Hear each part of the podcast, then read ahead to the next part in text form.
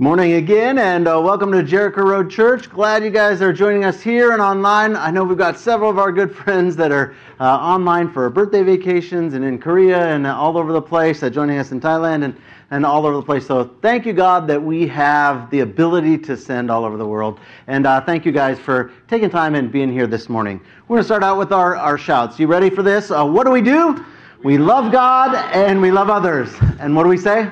I love God and I love you. And I hope that is the absolute confession of your uh, heart. You could turn to someone if you have a special loved one next to you and say, I love you extra special. If you're sitting by someone next to you that you're feeling all good about that. These newlyweds sit in the front, and so they always want to do that little extra one. So good morning and welcome to church and our new series called Lambs.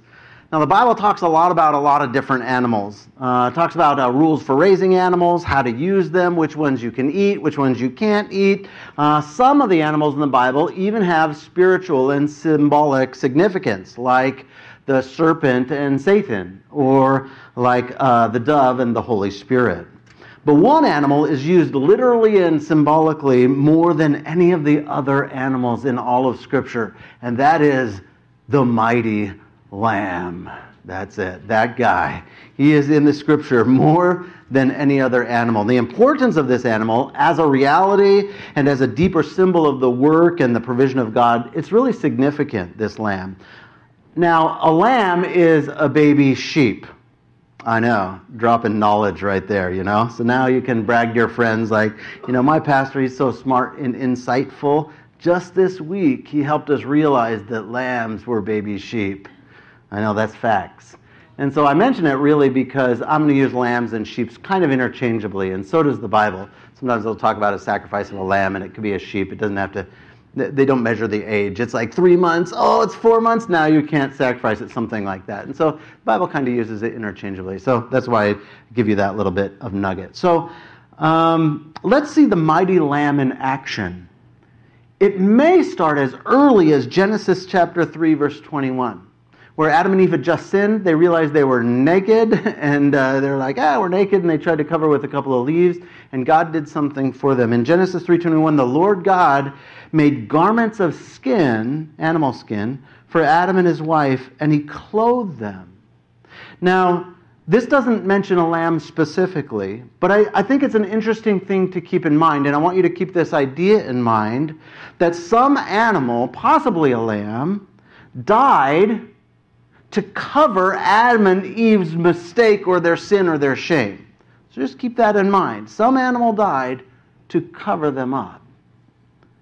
Then we see it again possibly in Cain and Abel, just a, uh, a chapter later in Genesis four, two through four. Now Abel, he kept flocks, and Cain, he worked the soil. And in the course of time, Cain brought some of the fruits of the soil as an offering to God. But, but Abel, he brought an offering also, fat portions from among the firstborn of his flock. And the Lord looked on favor, uh, with favor on Abel and his offering. Here again, like it could possibly be a cow, but cows are in herds, not in flocks, and so this one would, would probably be either a sheep or maybe possibly a goat. And but I would say that the, the, the term flock here would lean it toward a sheep. Now, here it's used as an offering to God. Now this is the time before the law had been given. So there was no commandment that you had to sacrifice an animal to God. There was no such law yet of Moses. And so um, that hadn't been given. So this was just really a thanks to God. He brought this thing and said, God, I want to give this over to you. And so here we have an animal sacrificed to facilitate a critical exchange between man and God. First time an animal dies to cover sin. Second time to facilitate a relation building between man, man and God. And then, then we see it again in Genesis eight. In Genesis eight and twenty, then Noah built an ark to the Lord. And uh, uh, after, you guys are pretty familiar with Noah's flood. The flood happens, they get out of the boat. And after that, he takes some of the clean animals and the clean birds, and he sacrifices a burnt offering on it. Uh, and he gives a sacrifice to God. Now, certainly lambs were sacrificed at this point because they're clean animals, and they were included in Noah's thanksgiving offering to God, thanking God for God's provision through the worldwide flood. So now we have this offering given of, of lambs that say, God, thank you for saving me from this, this flood that happened. And again, here we have it with Abram just another few chapters later, Genesis twenty-two. Abraham took the wood for the burnt offering and he placed it on his son Isaac, and he himself carried the fire and the knife. And as the two of them went on together, Isaac spoke up and said to his father, he's like, hey, Dad, Father. And, and Abraham says, like, yes, my son. And he goes, I see the fire and the wood here, Isaac said, but where's the lamb for the burnt offering? And Abraham answered, God himself will provide the lamb for the burnt offering, my son. And the two of them went together. And then God does provide. Now, Abraham was commanded, and he obeyed God. The command that God had given Abraham that Isaac may or may not have been aware of was to sacrifice his son Isaac. And so, but as he's walking up there, he doesn't say, Isaac, you're the one. What Abraham says is, I know God will provide. He said something ridiculous like, I'm going to have to sacrifice my son. But God has also promised that through this son Isaac, uh, he would have grandkids and a nation. And so Abraham knows that the kid won't die per se, but he said, I'm going to trust God. I, I trust God, and then I'm going to obey God, even though I don't understand how it's going to work. And he tells him, God will provide the lamb to take care of this obligation. So Abraham's faith and obedience then, because he listens to God and then obeys God, that's going to result in an incredible blessing, creating the entire nation of Israel through this guy, Abraham. There's no such thing as Jews or Israel before Abraham. He's the father. That's why we go, Father Abraham. And then he said, that's why, because he's the father of this nation. Now, for our main text today, this takes place in a time when Israel was slaves to Egypt, and it's very familiar to you probably, the time uh, you've heard of the plagues and and let my people go, and uh, you know, Prince of Egypt, if you saw that cartoon or whatever, you know, it's that, that kind of thing. And so um, God had sent Moses to free his people. He did a bunch of signs and a bunch of miracles, and then he's about to do a final one. Now, through each of the plagues, God has provided for protection and for uh, deliverance of the people. Now God, he says, I'm about to kill the firstborn of every single person in this land, both Egyptians and Israelites. God says, I'm killing, I, I, I'm showing you a sign right here, and it's for everybody. And I'm going to kill the firstborn of every every uh, person in the entire land of Egypt, unless, unless you follow these specific instructions. Here are the instructions. The Lord said to Moses and Aaron in Egypt, this month is to be uh, for you the first month, the first month of your year. Tell the whole community of Israel that on the tenth day of this month, each man is to take a lamb for his family, one for each household. If any household is too small for a whole lamb, then they can share one with their nearest neighbor, having taken into account the number of people who are there. Now you're to determine the amount of lamb needed in accordance with uh, what each person's going to eat. The animal you must choose must be a year-old male without defect, and you may take them from the sheep or goats. Take care of them until the fourteenth day of the month, when all the members of the community of Israel must slaughter them at twilight. Then they're to take some of the blood, and they're to put it on the sides and the tops of the doorframes of their houses, where they will eat the lambs.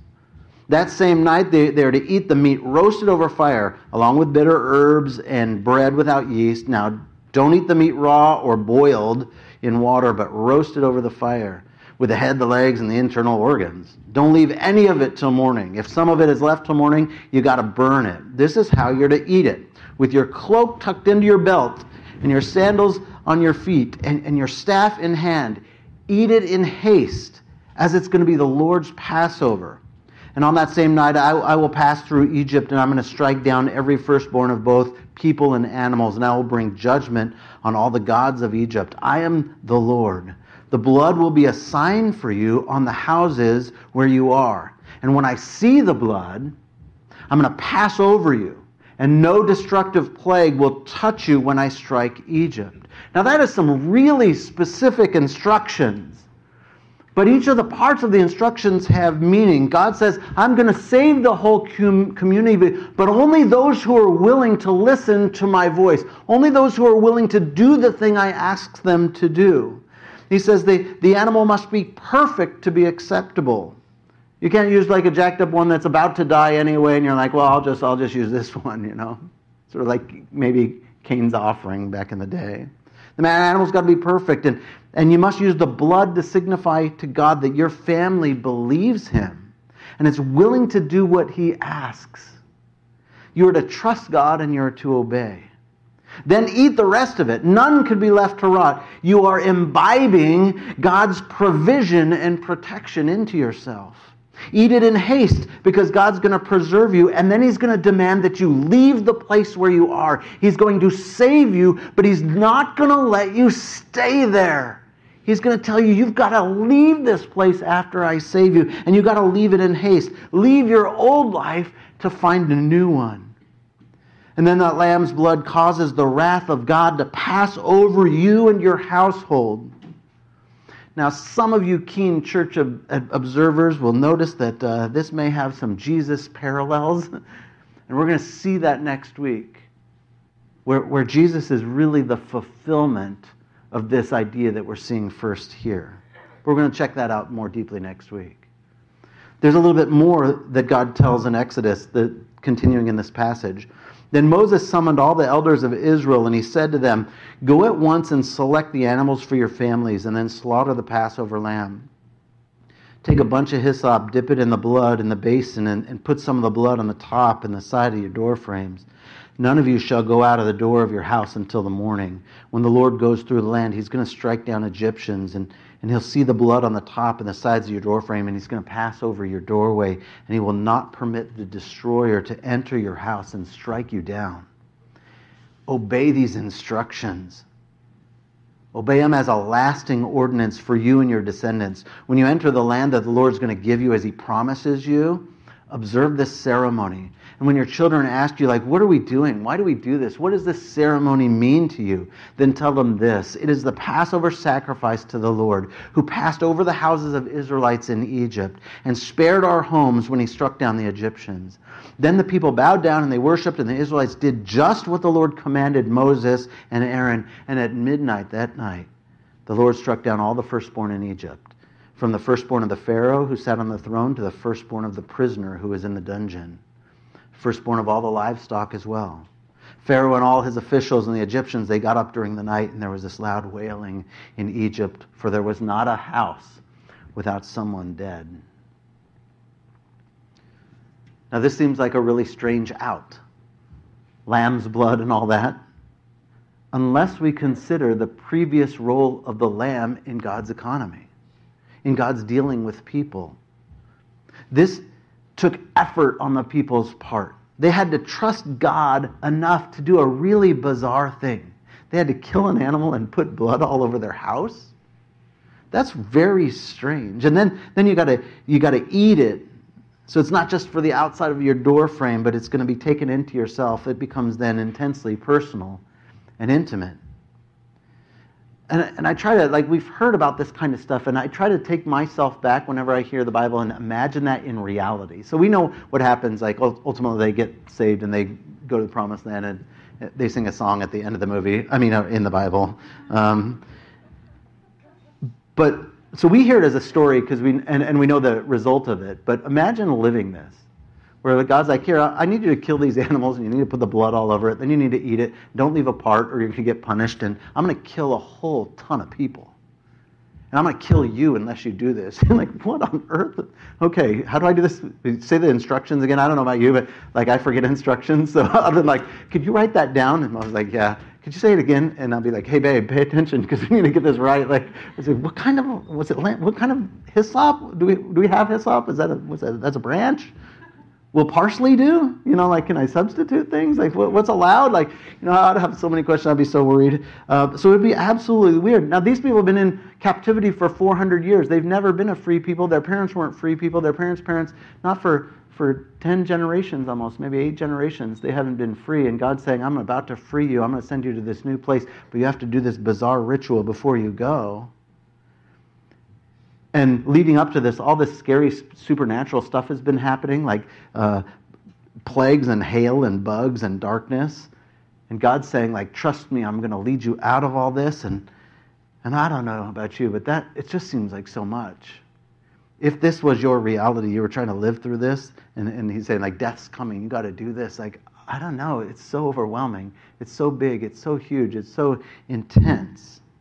Absolutely terrifying.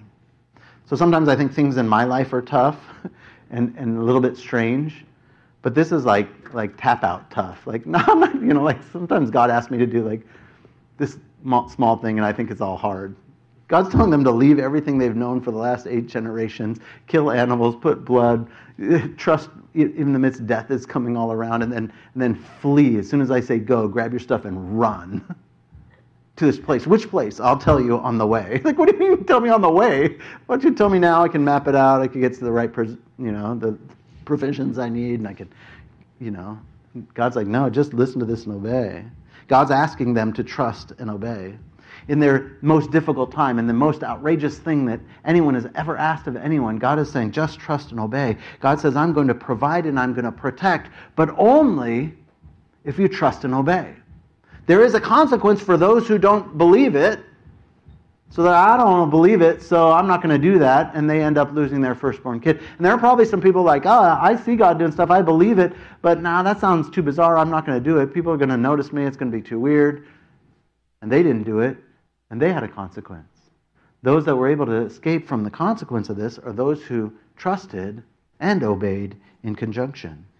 Now that's true not only for, for Moses, but it was true for Noah. He had to trust and obey. It was true for Abraham, and it's true for Moses, and it's the same thing is true for us even today.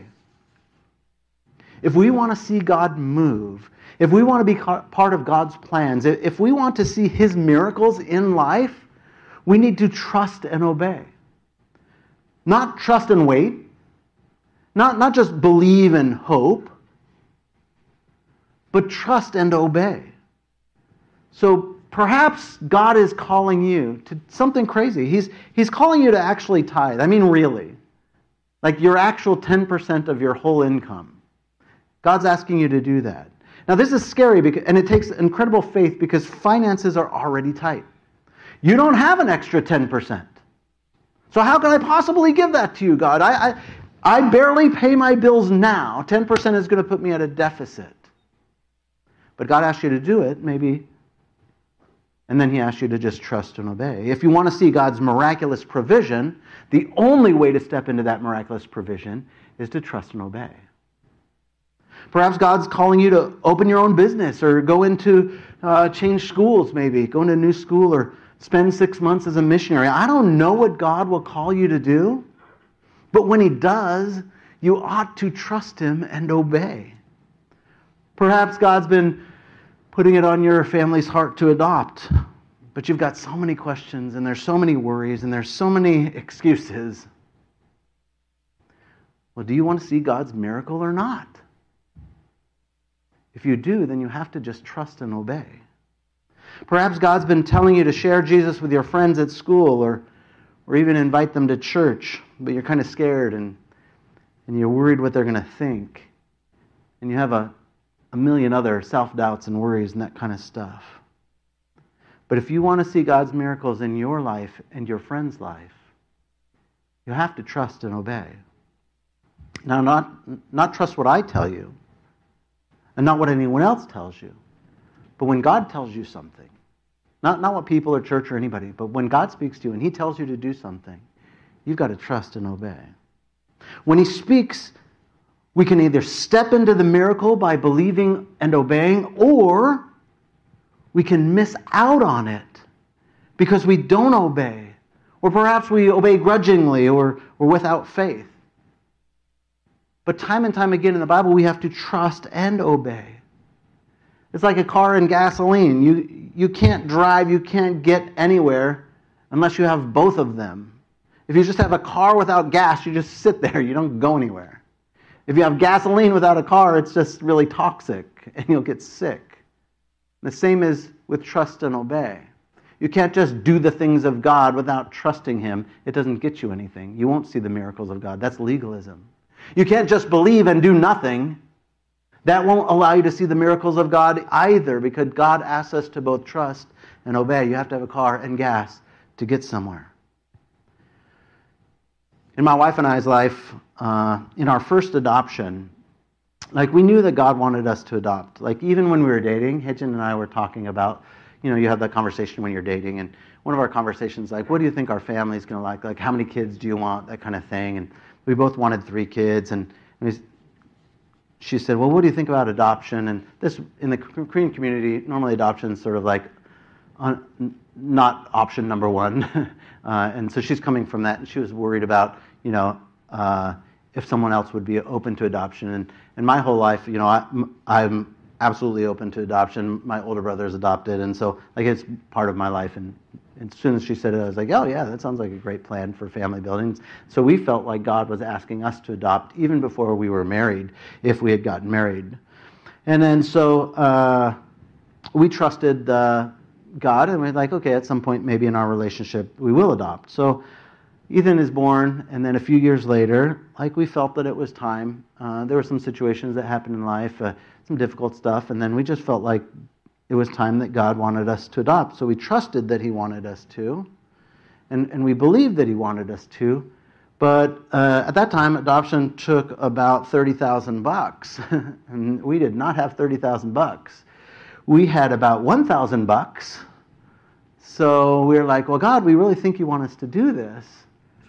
So the application, well, I think, was two hundred fifty dollars, and the first the first paperwork was like another seven hundred fifty dollars. So we had about uh, enough money to get to, through the first week of an adoption, you know. And we said, okay, well, you know what, God? We think You want us to do this. We're going to start the process. We're just going to go for it. We're going to trust You, and we're going to obey, and we're going to just step into this. And so we stepped into it, and then, you know, uh, it comes in tiers. You have to give a certain amount, and then, like, a few months later, you have to pay the government, our U S government, for citizenship stuff, and then you have to pay, you know, uh, adoption fees for the uh, organization, and then you have to pay uh, country fees when you go to that country. And we never had the money. Never once did we have thirty thousand dollars. We had a thousand. And then when three thousand dollars was due, we had three thousand dollars. And then when the next, you know, eight hundred fifty dollars was due, we had eight hundred fifty dollars. And so this over this process of two years, every few months or so, God gave us the amount that we needed to go to the next step, and that's it. He didn't give us the full amount ever until we got to the end, and then the full amount was paid. Through various people, through friends, through organizations, through church, through all, all sorts of means God provided. But if we had waited for God to give us thirty thousand dollars first, we would have missed the miracle. We would have missed out on the adoption, because that's not what God was doing. God was saying, trust Me and obey. And if we would have waited, we would have missed one of the greatest blessings in our life, our daughter Kayla. She's the she's like the best thing that happened to you. If you know her, she's the best part of our family. If you've met my sons and me and my wife, she's the best part of our family. Now, maybe someday I could have adopted again if I saved up enough money, but it wouldn't have been her. Perhaps the greatest kid on the planet. Our greatest miracle. Love you, boys, but always honest at church. We would have missed out on this miracle if we didn't trust and obey. God asks for both. Sometimes we just say, God, I believe, and I'll wait for You to fully provide it, then I'll obey. That's not God, how God works. God says, you trust, you obey, then I'll provide. In life, if we want to see God's provision, we want to see His protection, we want to see His miraculous work, then we've got to trust, obey. We have to have faith and action. So what's God calling you to? Now, that's a really exciting question. And, and a little bit scary. Would you even be, are you even open to saying, God, what do You want me to do? Now, that's a scary proposition. Don't ask if you're not willing to do it, because if He tells you and you don't do it, then you're in a worse place than when you started. But maybe be like, if you get to that place where you're like, okay, I'm going to do this. I'm going to ask God, what do You want? And He's like, boom. Like, well, not that one, God. What's option B? There's no option B. He says, I got a miracles for you. You're going to step into it. Now, maybe you haven't even asked about it, so maybe today's about you asking, God, what's the miracle You want to do? God, I want to be open to that. Oh, I'm going to do it. I'm going to, I'm going to open my hands in faith. God, what do You want from me? How could I step out in faith to You, God? Would You speak to me? What are You calling me to do? Because it's got to be God calling you. It can't be like the pastor said, or like you read online something cool or something like that. It can't be any of that. It has to be God asking you to do something. Otherwise, it's not God's miraculous provision. It's just some other sort of thing going on. So how does God want you to move next? Have we even asked Him? Are we willing to even ask Him? And if not, if you haven't asked Him, maybe it's time that you do. And if he speaks, it's time for you to move in trust and obedience. So that's my encouragement today, that we would join in asking. Maybe, maybe you know already. Like, God's been saying all this sermon. He's been telling you like something that you know you've been, he's been calling to you and you've been scared. And so you already know what the answer is. And I want to invite you to start to just pray uh, about that. God, give me the strength to have faith and obedience. But may, maybe you haven't even asked. So I want to give you the opportunity to say, like, God, I, I don't know what this is going to do, but I'm going to ask, what do you want from me? God, what are you calling me to do next? How do you want me to move? Because I want to be part of your miracles and your provisions. And so would you just stand with me right now in God's presence? Now, if you're able to stand, if you're not able to stand, that's okay. And let's just take a moment to ask that question, to consider if we're trusting and obeying. Maybe we're doing neither. Maybe we're just doing one of the two. We're trying to obey, but we don't really trust God. Maybe, maybe we trust God, but we're not doing anything about it. But perhaps, perhaps we're we're doing both, and we're going to see God's miracles because we're trusting and obeying. And, and so would you just take a minute, just between you and God, and say, God, I know what it is you want, if you know, and just pray that through. And if you don't want know, just say, God, I want to be open. How do you want to move next in my life? When you, would you pray that? And then we're going to seek God in this and then worship together.